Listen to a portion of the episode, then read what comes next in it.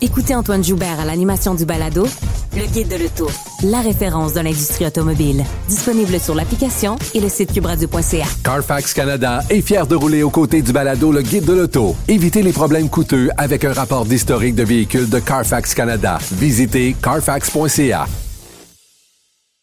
La Banque Q est reconnue pour faire valoir vos avoirs sans vous les prendre. Mais quand vous pensez à votre premier compte bancaire, tu sais, dans le temps à l'école, là, vous faisiez vos dépôts avec vos scènes dans la petite enveloppe. là.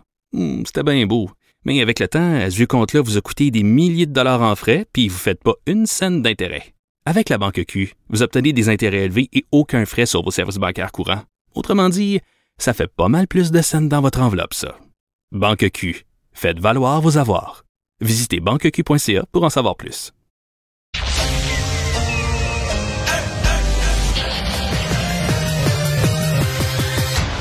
Mario Dumont. Organiser, préparer, informer. Les vrais enjeux, les vraies questions. Mario Dumont. Les affaires publiques n'ont plus de secret pour lui. Cube Radio. Bonjour tout le monde, de retour après une petite semaine de vacances. Fut un temps où je faisais ça tout d'un trait, là, du jour de l'an jusqu'à la fête nationale. Trop vieux, fini ce temps-là. Euh, quand j'ai renégocié mon contrat, une petite semaine de vacances là, que je peux prendre en mars, avril, mai. Alors voilà, donc euh, de, de retour. Bien content d'être là, de vous retrouver. Bonjour Alexandre. Salut Mario, bon retour. Hey, j'ai parlé de ça avec mon ami Benoît Dutrissac ce matin, là. Tu sais, quand ils nous disent qu'au Québec, on est les derniers au monde à porter le masque, ben moi, j'étais en Grèce, euh, dans, dans une île, il n'y a pas de ville, juste des presque juste des petites places, des petites villes ou petits villages. Puis euh, dans le fin fond d'un village de 200 habitants, là, ben les gens ont leur masque. Ah, tiens, tiens. Tout le monde a son masque. Du jeune, du jeune de Duhem. 15 ans qui va acheter, ouais, du jeune de 15 ans qui va acheter une liqueur jusqu'à madame qui vient acheter son poisson. Tout le monde avait son masque. Eh ben, Ben, euh, fait que semble-t-il que c'est pas euh, c'est pas tous les pays qui gèrent ça de la même manière, mais c'est pas vrai que euh, il y a juste nous autres qui a encore ça. Alexandre, on va se parler de Twitter durant l'émission à tout à l'heure. Et tout de suite, on va rejoindre l'équipe de 100% Nouvelles. Il est 15h30. Mario Dumont est avec nous en direct des studios de Cube Radio. Bonjour, Mario. Bonjour. Alors, commençons avec ce sondage léger dont les résultats ont été publiés ce matin, là, qui nous montre que 60% des gens au Québec, 60% des répondants se disent d'accord avec l'idée d'augmenter le recours au privé pour offrir des soins de santé. J'ai comme l'impression que c'est presque une révolution. Il n'y a pas si longtemps encore, il y a quelques années à peine, il lorsqu'on prononçait les mots santé et privé dans la même phrase, les gens ne voulaient rien savoir. C'est Raymond qu'après mon, mon émission ce matin, j'ai réalisé, je l'avais pas réalisé quand j'étais en onde, mais que le printemps 2002, donc il y a exactement 20 ans aujourd'hui, euh, c'est le moment où moi j'ai commencé à amener ça d'une façon là plus structurée avec des propositions sur la place publique. Je peux dire à l'époque là, euh, privé, santé, euh, c'était pas naturel là. Euh, il fallait expliquer, il fallait donner les exemples, les limites, mais ça faisait peur à beaucoup de gens.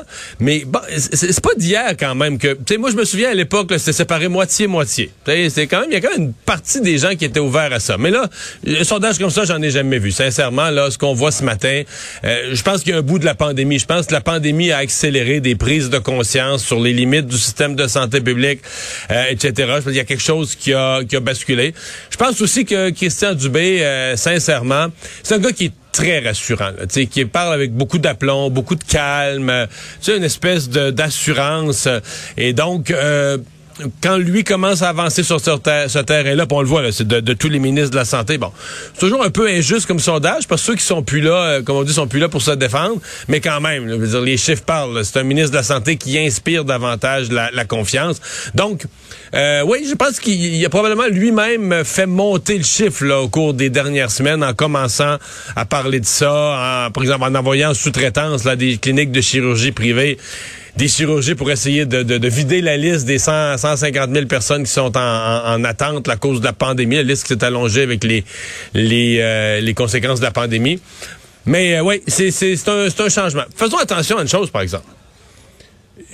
Ce que ça nous dit, le sondage, c'est que autrefois, il y a une grosse partie des gens qu'on disait c'est privé, là, c'est privé, c'est mauvais. Ça, c'est comme... pff, ça a tombé. Santé à deux vitesses, hein? on C'est ça. entendait ça tout de suite. Ça, c'est tombé. Donc, les gens disent, ah, privé, pourquoi pas? Mais ça veut pas dire qu'à l'inverse, les gens se disent parce que c'est par le privé, ça va être bon là. Je pense que les gens demeurent sceptiques, c'est-à-dire ils veulent voir, ils veulent voir des résultats, ils veulent voir. En d'autres termes, ce qu'ils disent au ministre, c'est arrange-nous ça, arrange-nous ça pour que ça marche, arrange-nous ça pour qu'on soit soigné, arrange-nous ça pour qu'on ait accès aux soins dans un délai raisonnable. Puis, si tu le fais, puis qu'il y a une partie qui est en sous-traitance au privé, puis tu utilises les cliniques privées, ah, pas de problème avec ça. Mais donne-nous des résultats.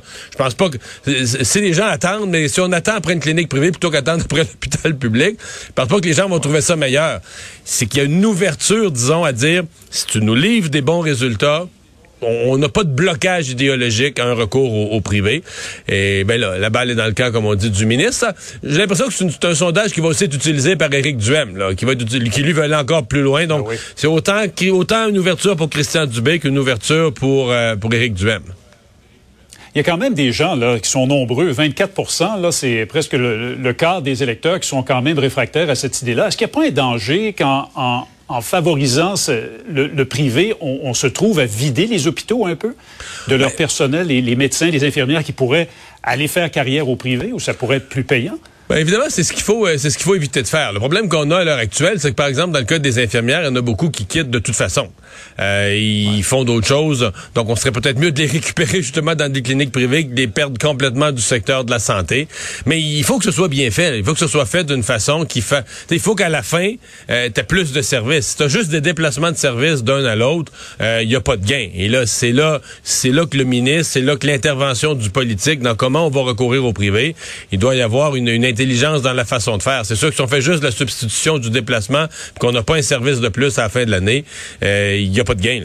C'est ça qu'il faut. Mais, je veux dire, euh, faut quand même penser que, tu euh, le modèle que le Canada a utilisé, d'un monopole d'État, 100% public ou à peu près, c'est pas beaucoup de pays qui sont allés vers ça. Là. Bon, t'as les États-Unis qui sont à l'autre extrême, puis c'est pas tout le monde qui est soigné, puis je pense pas qu'on va aller vers ça.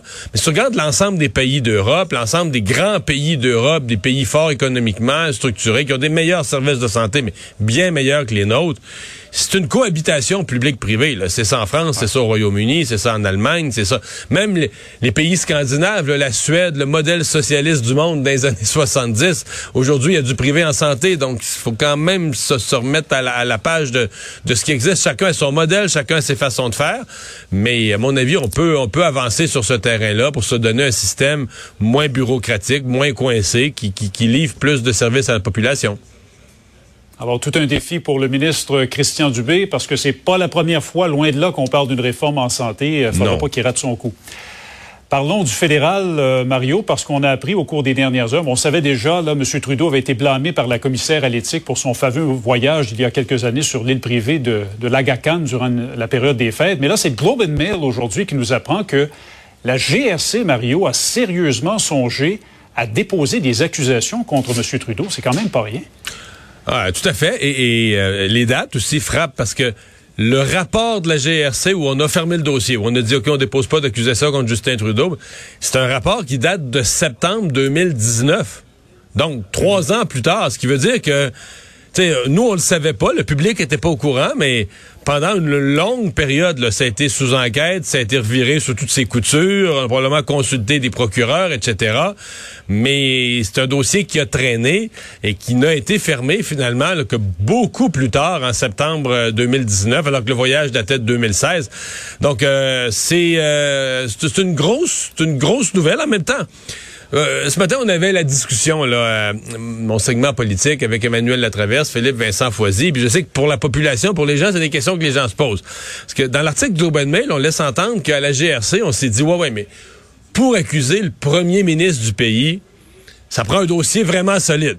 Emmanuel amenait, euh, dans sa sagesse habituelle, là, mais Écoute, euh, techniquement, là, euh, tous les citoyens sont égaux devant la loi. si ça prend... Euh, ça devrait être comme ça pour tout le monde. Mais c'est ça la règle de preuve, puis c'est ça la quantité de preuves que ça prend pour obtenir telle condamnation. Ben, c'est ça pour Mme Tartampion, puis c'est ça pour M. Trudeau. C'est la, la loi pour tous les citoyens. En même temps, on le sait tous, à l'intérieur de nous, on sait tous que si t'es la GRC par la force des choses, si t'accuses au criminel le premier ministre, potentiellement, tu, le déloges de ses fonctions, euh, tu l'obliges à démissionner ou en tout cas être très affaibli politiquement. La nouvelle fait le tour du monde, etc. Donc, c'est une bombe pour tout le pays. Euh, c'est sûr que ça. Mais euh, c'est, j'ai hâte de voir comment les partis d'opposition, au cours des, prochains jours, vont vont pousser, vont brasser l'affaire. Présidentielle française, Mario, euh, tu étais dans la couverture hier, la couverture euh, sur LCN, euh, couverture spéciale de, ces élections. Qu'est-ce qu'on doit conclure du résultat? Victoire, évidemment, pour Emmanuel Macron, mais vraiment sans éclat. Oui, sans éclat. Et moi, je, dirais à Emmanuel Macron qu'il a eu l'intelligence de ne pas être triomphaliste. Mettons qu'hier, il avait fait, là, je sais pas si, si tu te souviens, en il y a quatre ans, il y a cinq ans, là, il avait fait vraiment un gros show. C'était quasiment le couronnement d'un roi, là, son arrivée à la présidence.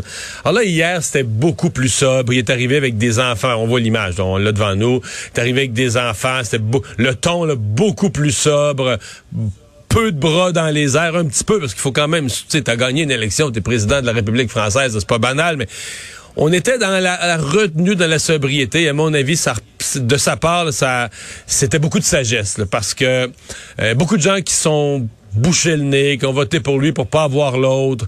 Euh, même les gens qui, ce matin, là, dans les rues, euh, notre collègue Richard Latendresse, qui était dans les rues de Paris, les gens qui ont voté Macron hier. Tu sais, d'habitude, quand tu as gagné tes élections, tu dis, bon, ben, on, est content on est content de gagner nos élections. Les gens disent, on a voté pour lui, et là, on espère qu'il va changer, là. Son, son prochain mandat, faut pas que ce soit comme l'autre. Puis tabarouette, t'as gagné tes élections hier, mais t'es déjà à ne à souhaiter. oui, t'es déjà à souhaiter. D'habitude, quand t'as gagné tes élections, tu souhaites la continuité. Tu veux que le, le même, tu t'as revoté pour le même premier ministre ou le même président tu veux qu'il continue son travail. Non, non. Tu as revoté pour lui parce que tu voulais pas l'autre. Donc, tu l'as reporté au pouvoir, mais en disant, il est mieux de changer. Et je pense qu'il y, a deux affaires là-dedans. Il y a le sujet du pouvoir d'achat, de la capacité de famille travaillante, monsieur, madame, tout le monde a un boulot, puis on essaie de ramener de l'argent à la maison, puis on a de la misère à joindre les deux bouts. Et ça, ça crée beaucoup de frustration. Je pense qu'il s'additionne à ça, dans le cas de Macron, un fort sentiment d'un type qui, est débranché de la réalité, qui, qui n'a jamais vécu la vie des classes moyennes, qui sait pas c'est quoi, euh, qui a toujours été dans la haute société, les grandes écoles, etc. Euh.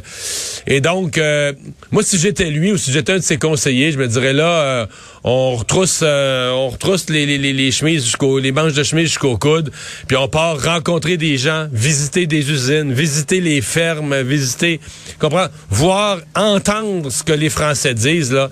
À mon avis, ferait œuvre utile pour la suite des choses pour lui. Pas que ça va convaincre tout le monde, mais au moins de montrer une certaine volonté d'aller s'enraciner, d'aller comprendre ce que vivent les, euh, les Français, ce que vivent les Français euh, déçus, frustrés, choqués. Là. On entend, c'est quelque chose qu'on entend dans bien des pays, Mario, dans bien des juridictions, que les, gens disent qu'ils ne se reconnaissent plus en leurs élus, en leurs candidats. Hein. Ils votent souvent contre plutôt que voter pour. Euh, c'est peut-être un peu de ça qu'on a vu aussi en France. Il y a Marine Le Pen aussi. Là. Est-ce qu'on doit s'attendre à ce qu'elle sera candidate euh, à nouveau aux prochaines élections présidentielles? Dans le camp de la, de la droite, là, de la droite plus extrême, euh, ça joue du coude. Là, parce qu'hier, elle, elle a dit, moi, je reste. elle n'avait pas fini son discours qu'Éric Zemmour prenait la parole pour dire, là, c'est la huitième fois qu'il y a un Le Pen sur le bulletin de vote. Ils perdent tout le temps. Donc, dans ce camp-là, ça joue du coude. Et, en même temps, Éric Zemmour parle avec autorité, propose une union des forces de la, de la de la, droite, etc. Mais il y a eu 7% des votes. Là. Il peut quand même pas parler. Il peut pas parler comme si c'était lui que tout le peuple marchait derrière lui. Il y a eu, il y a eu 7 C'est pas, c'est pas banal, 7% C'est un bloc important de Français. Mais c'est ça. C'est 7 là. C'est, c'est, ça donne un pouvoir euh, limité. Ce sera, euh, ce sera à suivre parce qu'eux, ils entrent.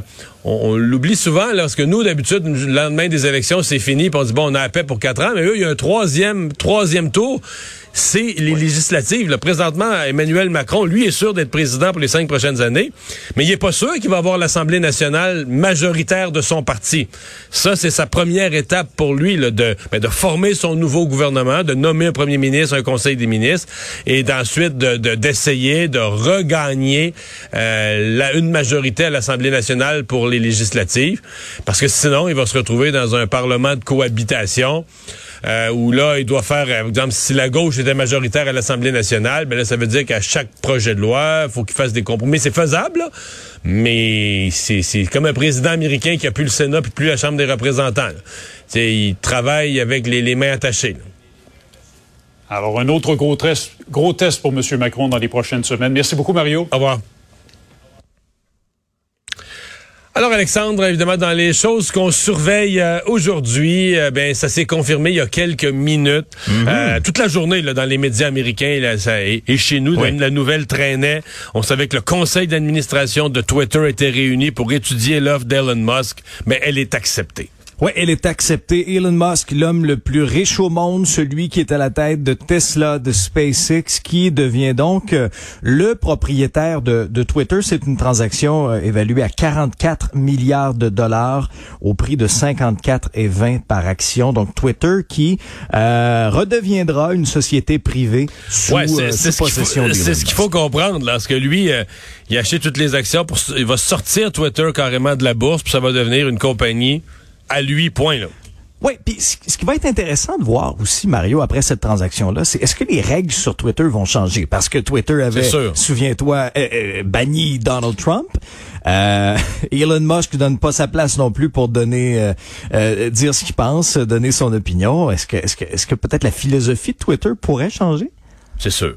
Puis Ouais. il avait la clientèle qui est sur Twitter aussi. là, À mon avis, Mm. Twitter va devenir, euh, euh, exemple aux États-Unis, Twitter va redevenir quelque chose qui va être très, très, très, très fort autour de Donald Trump. C'est à voir là, à quel rythme ou de quelle façon il va changer les règles, mais lui, il semble vraiment euh, déterminé. En fait, parce que c'est pas un achat qu'il fait pour des raisons financières. Je ne pense pas qu'aujourd'hui, là, au moment où il paye 54 pièces et 20 pour les actions de Tesla, ben, je pense pas que les actions valent ça. là. Je pense pas que la compagnie a un rythme de croissance ou euh, à ce niveau-là. Euh, mais un des défis pour lui, il faut qu'il fasse attention, par exemple, je vais dire, euh, OK, aux États-Unis, là, il y a beaucoup de monde qui supporte Donald Trump, moins depuis euh, l'histoire de Poutine, la guerre de Poutine. Mais ailleurs dans le monde, je veux dire au Canada, en Europe, c'est pas des supporters de Trump qui sont sur Twitter. Donc il y a un danger pour Elon Musk aussi que c'est que ça- son jouet, lui, je comprends qu'il est prêt peut-être à perdre un peu d'argent au nom d'une philosophie politique d'être libertarien, mais, mais je pense pas qu'il est prêt à tout perdre non plus. Là. Je pense pas qu'il est prêt à ce que ça, ça s'effondre. Donc il va devoir euh, peut-être changer les règles, ouvrir sur ce qu'on appelle la liberté d'expression. Mais c'est toujours la même question. Est-ce que c'est un média? Est-ce que tu as le droit d'aller sur Twitter? Euh, si tu es président des États-Unis puis d'affirmer quelque chose, de dire que tu as gagné les élections si la commission électorale... Non, mais c'est ça, si la commission électorale a compté les votes puis que tu as perdu Ben les oui, élections. Il dit le contraire. Non, non, c'est clair. Et euh, rappelons que Musk, tu parlais de sa fortune, 270 milliards de dollars. Je pense qu'il faut que tu enlèves 44. Là. Moins 44. Ben, en fait, faut, en actif, faut tu remettre la valeur de Twitter. Si tu penses vraiment que Twitter vaut 44, ben tu dis, garde, 44 de moins, 44 de plus. Mais à mon avis, euh, Twitter vaut pas 44 milliards. À mon avis, il en a une partie euh, qui est pour son bonheur, euh, son bonheur politique. Alexandre, à plus tard. À tantôt.